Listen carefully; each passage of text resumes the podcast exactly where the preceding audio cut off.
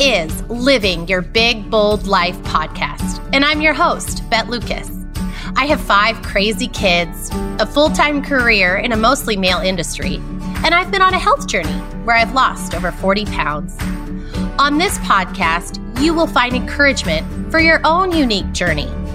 You'll be provided tools to help you not just survive this life, but thrive in the areas of health, career, and family.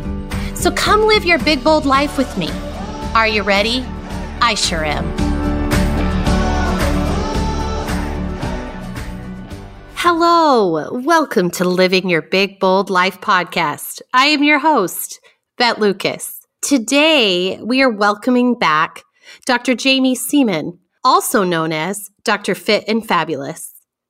Last week's episode, Dr. Jamie went into specific detail about her health journey and things that have helped propel her to become Dr. Fit and Fabulous. On this week's episode, I'm going to ask Dr. Jamie some tough questions around fertility and PCOS and how maybe diet could play a large role in both of those. She discusses a recent study on alternate day fasting and she also brings up some of the therapies she's using in her practice, like ketogenic eating and low carb. Additionally, we tackle some misconceptions around birth control. We finish this interview with advice on how to encourage healthy eating with our children. Dr. Jamie has three young daughters, so has some great experience and tactical tips here. So let us take a listen to this bold, strong, fit, amazing mom and physician, Dr. Jamie. Here she is.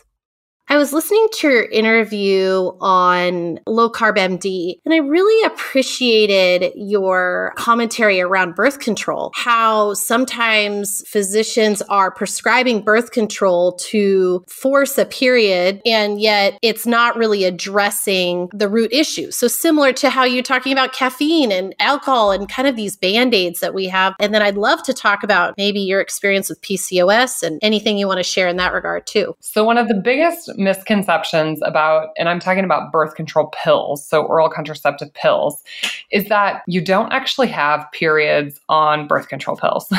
yeah. Pill manufacturers made this medicine that basically shuts off your entire system. So the way that birth control pills work is they shut off your system, they shut off the communication between your pituitary gland in your brain and your ovaries, and they stop you from ovulating. That's how they prevent pregnancy. They thought that women would want to feel normal by having a period every month, so they designed these packs of pills that come in 21, 24, 28 day cycles, essentially, where a woman takes the medicine for a certain amount of time and then takes either no medicine or a placebo pill, which essentially induces this quote unquote period. Well, all it is is a withdrawal bleed from the absence of taking medication. And it's a short enough period of time that a woman is not going to be able to stimulate her own ovulatory cycle during that short period of time. And so women just first of all need to understand that if you're taking birth control pills, that is not a real period, that is a medically induced withdrawal bleed. Mm-hmm. And because I have women that come in and say, Oh, yeah, I'm having very regular periods on my birth control pill. And you're like, Wait. Those are not periods. So, um, the other real issue with birth control pills is that they come with side effects that nobody tells people about. So, they're very well known to deplete the body of things like B vitamins, zinc, selenium, and magnesium. They deplete your vitamin C and E, C and E, and they cause low level oxidative stress. And that's because just like coffee, just like caffeine, just like alcohol, your liver has to metabolize them. And when you put all those extra hormones in there, significantly higher levels than your body normally makes, your body has to process it, has to do something with it. And it uses up a lot of your cofactors. And that's a lot of the reason why women just feel kind of icky. Any woman that's listening right now, I know you're raising your hand. Mm-hmm. You just feel kind of gross if you've ever taken the pill. You have no sex drive. You just don't feel right. You don't feel like yourself. And and it can cause other serious side effects like headaches or, you know, problems with digestion and things like that too. But, you know, that's the issue with birth control pills and a lot of doctors will use them for, you know, PCOS, regular periods, you name it. There's lots of, you know, acne. There's lots of things that people use birth control pills for, which is is like you said, it's putting a band-aid on the problem. It's not really fixing the root cause of it. And birth control pills, in my opinion, should really be only used for birth control. Mm-hmm. Um, yeah. So so I prefer other forms of birth control definitely over combined oral contraceptives. I'm a little biased towards long-acting reversible contraception that's either non-hormonal or progesterone only for a variety of reasons and certainly less side effects. But I, I definitely want women to know that and understand that. And back to kind of that issue you, you said of PCOS, this is a common reason why, why patients with PCOS get prescribed birth control is to quote unquote regulate their periods, which like we have already dispelled that. But a lot of the reason that they get put on birth control pills also is because if you put a woman on the on these hormones, it increases a protein called sex hormone binding globulin, which is able to kind of go around her body and bind up her free testosterone. So people with PCOS tend to have higher levels of androgens like D- DHEA or testosterone. And so they think they're helping the woman because it's regulating her period and it's binding up her testosterone and it's going to help with her acne or dark hair growth that she has. But then what happens is when she wants to become pregnant, she comes off the pills, she has all the same problems, and we've not fixed her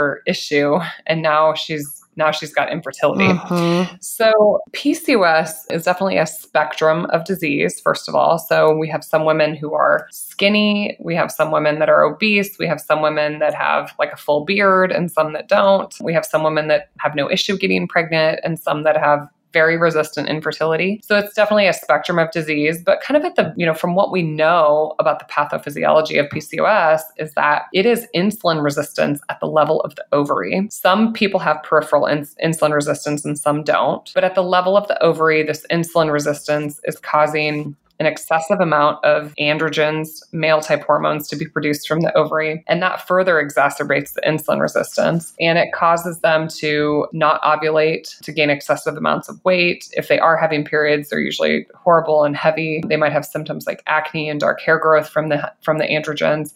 And one of the best therapies for patients with PCOS is the low carb or ketogenic diet. And it's, you know, only been shown you know, there's only a couple people that have even, you know, published about it because everybody wants to talk about medicines to give them. Right. but it is a great therapy. And I've had a wild amount of success in my clinic getting women to ovulate again. I've gotten women pregnant just on diet alone. I myself was told I had PCOS. I had to take metformin actually to get pregnant with my first daughter because I was not ovulating at all. And I just think there's so much misinformation about it out there. And when we look at a patient with PCOS and, and her risk of metabolic disease over her lifetime, diabetes, cardiovascular disease, diet is super important. It's super important at reducing her long-term risks and, you know, preserving her fertility and and making her symptoms and, you know, even aesthetic things like hair growth and acne better. So, yeah, I'm super passionate about that. I'm glad we got to talk about that a little oh, bit. Me too. I just don't think that's talked about enough. And I just love that you bring it back to reducing insulin and reducing our insulin re- resistance. And, you know, I know you've mentioned this before too, but I've had friends who've had really good success with a low carb diet and having similar results of some of your patients. I've also had friends, and I know there's a fine line between over restricting, but when they've implemented intermittent fasting or they've naturally fallen, fallen into intermittent fasting because they're eating low carb and they're not as hungry as often, I've had some of them have really good results. And I think it really just comes back back to they are reducing the inflammation in their body, they're reducing their insulin, and therefore their chances of fertility seem to improve. It seems like that's just not talked about enough. Yeah, there was this great study that came out in 2018 in patients who are not even low carb or ketogenic, but alternate day fasting. So these patients in the study had breakfast, lunch, and dinner one day, and then the next day they only ate dinner. And I think the dinner was like 500 calories. But this alternate day fasting, regardless of, of the carb intake, lowered their fasting insulin by 50%. So even something like intermittent or alternate day fasting is an awesome tool at reducing insulin and another thing that patients could could try, you know, in lieu of low carb or ketogenic therapy. Yeah, so I'm in this uh, group on Facebook that Gin Stephens runs called Delay Don't Deny, and I can't tell you how often some will say, "Hey guys, I'm not fasting anymore. I'm pregnant." And and they'll say i i was told i never could have kids or my pcos was so bad. So thank you for referencing that study. I just think that's fabulous and i i really want that message to get out there because i think it's a message of hope for a lot of people that that feel hopeless maybe on their pregnancy journey. With three girls at home how do you do you feed them differently than you and your husband eat? And if not does there what advice do you give people when they're saying how do i help my family eat healthy at home. I, I, think that's a struggle that we're always trying to to balance with our five children. Yeah. So when I first started on this journey, I was literally like making myself salmon and broccoli and then fixing them mac and cheese. hey, we've all been there. We guilty, guilty. Hey friends, it's Bet. If you are enjoying today's podcast, I really hope you will join me every week for what I hope you find are inspiring interviews and bold content on topics like family and career and health. And can I also ask you a favor? Can you press that subscribe button and write a review if you like what you hear today? By doing those things, you are helping me get the word out, and I truly would be ever, ever so grateful. It also allows you to be the first to know when new content arrives. So please subscribe today. Now, let's get back to our guest. But it honestly came out of a place where, as a mom, it was like all I wanted them to do was like eat their dinner and be happy, right? Mm-hmm like at the end of the day, I didn't want them to like complain that they didn't want it or whatever. And it was literally my maternal perception of what made them happy or satisfied. And so then I kind of had a heart to heart with myself, you yeah. know, like a year or two into the journey. And and I looked at my husband and I said, okay, January 1st, they're going to eat what we eat. And not necessarily what we eat, but like how our family works now is if my husband and I are, and I've been amazed. Like when we first started doing this, I'm like sitting in awe watching my five year old like down like salmon and Brussels sprouts. I'm like, oh my God, look at her. She's eating it. That's awesome. I mean, and I was lucky because at the time, I mean, my girls are five, seven, and nine now. So, you know, at the time they were like, I don't know, like three, five, and seven or whatever. But I mean, they were still pretty young, so they hadn't developed like horrible eating patterns. But my oldest daughter in particular, I mean, she's like my mini me, and I can I can see her body type. I mean, I can like I can see the writing on the wall. Totally for her. And so for me, I really come out of it like of a place of like I just want to educate them. I want them to like understand. We don't say in our house like you can have this or you can't have this or this is good food or this is bad food, but we really just talk about you know moderation and certain things that that we should eat on a regular basis, and we do prioritize protein. So like if we're having steak steak, chicken, salmon, whatever, they're eating the same protein we are. They're eating the same veggies, but they might have like some fruit with it, or, you know, maybe they'll have some rice or quinoa, or, you know, they'll eat it with a tortilla or something like that. Kids can definitely tolerate way more carbs than I can as an insulin resistant, you know, mm-hmm. lady. But for us, it's really just talking about what does the food do to us? Does it make us feel good? Does it make us strong? How does it make our brain feel? And they have made connections between my middle child, she's probably my healthiest eater. Like she will say, like, yeah, I don't want sugar. Like she knows it doesn't make her feel good after like an hour. and I've seen her turn it down and it just like inside him, you know, I'm like clapping so loudly, but I don't make a big deal out of it in front of them. But, you know, I'm not going to lie, like they'll have a treat here and there. But for me, it's really just empowering them with kind of the education side of it. And they definitely, for those, for that year or two where I was eating something and they weren't, they would say, like, well, mommy, why are you eating, you know, a salad with chicken on it? And why am I eating this? I mean, they weren't stupid. Right. they, they ask questions. I know. I, I same when, when I would be fasting, they'd be like, well, why aren't you eating? And I would explain, well, mommy's done growing and I had a big lunch, so I'm not having dinner. It's I think your approach is really doable and and so important. The biggest meal I struggle with is breakfast. Uh, mm-hmm. My kids, so we have chickens, we have eggs, but my kids are not big egg eaters, and so prioritizing protein in the breakfast meal is what I find for kids is my hardest because I'm not a big breakfast eater. My husband's not a big breakfast eater. Most of the time it's, you know, coffee and then we have a, you know, a nice lunch. And so that's the meal that I struggle with the most, I find. I totally get where you're coming from because we have traditionally over the course of our lifetime thought that breakfast was like waffles and cereal and pop tarts, yes. like all these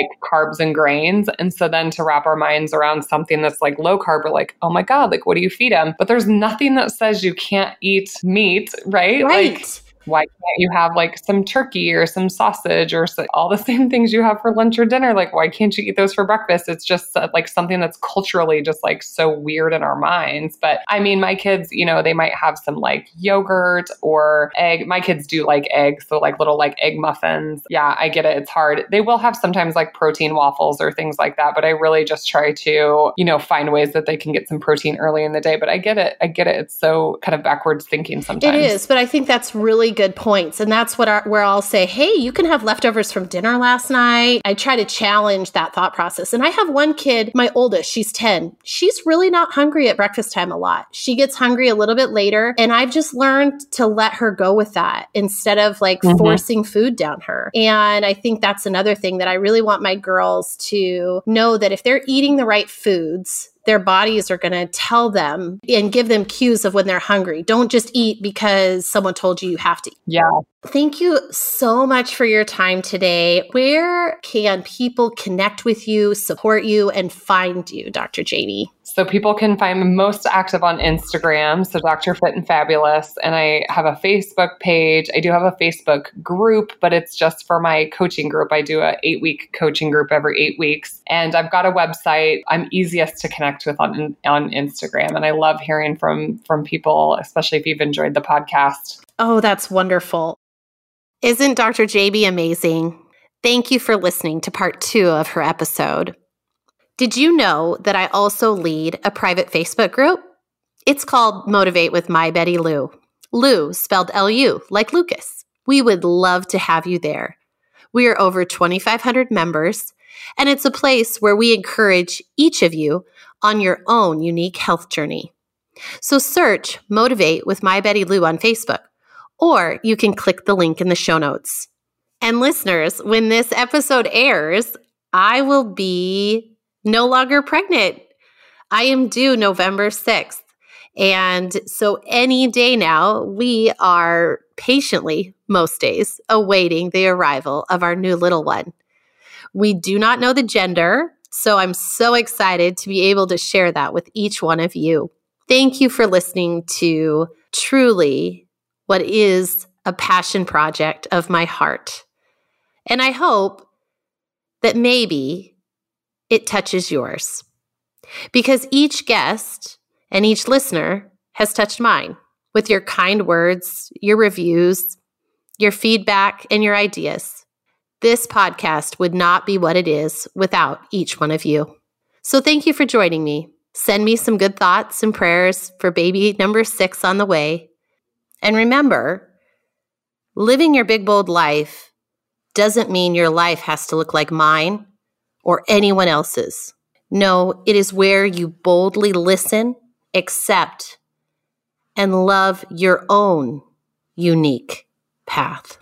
And amazingly enough, once we begin to do that, we inspire others to do the same. And we're reminded that the world needs you. Just unique, bold, beautiful you. See you next time, my friends. Thank you for listening today. For more information, you can find me on Instagram, Facebook, YouTube, and my new website, betlucas.com. And remember, friends, be you boldly. The world needs